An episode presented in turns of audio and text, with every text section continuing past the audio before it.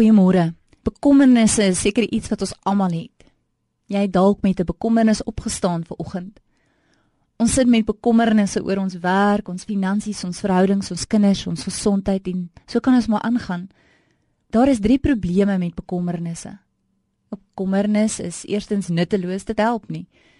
Tweedens is dit onrealisties en en derdens is dit ongesond. Dit is nutteloos want dit bereik nooit iets nie. Dit los nie die probleem op nie. Bekommernis kan nie die verlede verander nie. Dit kan nie die toekoms beheer nie. Dit kan ons net vandag miserabel laat voel. Dit is onrealisties want dit maak die probleem groter as wat dit is. Dit maak berge van molshope. Bekommernis is verder ongesond.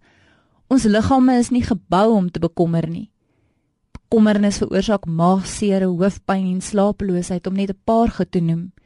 Die enigste iets in die skepping, ironies genoeg wat bekommer, is die mens. Wat is God se teenmiddel vir bekommernis? Geloof. Geloof dat God na my sal kyk en vir my sal sorg. Psalm 23 vers 1 sê: "Die Here is my herder. Ek kom niks kort nie."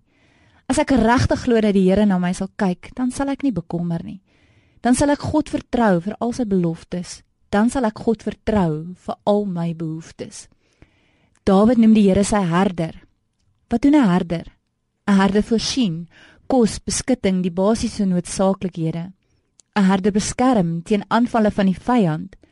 'n Herder lei wanneer jy nie die pad ken nie en die herder maak bymekaar wanneer ons in die verkeerde rigting gaan.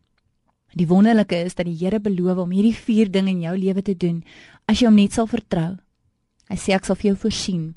Ek sal jou beskerm. Ek sal jou lei en ek sal jou bymekaar maak as jy die pad byste raak. As jy my net sal toelaat om jou herder te wees. Filippense 4:19 raak selfs nog meer spesifiek as dit sê en my God sal in elke behoefte van julle ryklik voorsien volgens sy wonderbaarlike rykdom in Christus Jesus. As jy kon omkring die woord sal. Dit sê nie hy sal miskien of hy sal daaroor dink nie. Die vers sê God sal voorsien in my behoeftes volgens sy wonderbaarlike wysheid. Onthou om te bekommer is eintlik om te sê ek glo nie God gaan na my behoeftes omsien nie. Ek dink nie hy kan nie. Ek dink nie hy is groot genoeg om dit te doen nie. Die teenmiddel vir bekommernis is om die Here my herder te maak en my vertroue en geloof in hom te plaas. Om bekommernisse te oorkom is 'n dag tot dag keuse. Daar is geen pil wat ons kan neem om op te bekommer nie. Daar's geen seminaar, boek of CD wat ons kan laat op 'n bekommer nie. God se teenmiddel vir bekommernis is om hom te vertrou en 'n beheer van ons lewens te plaas.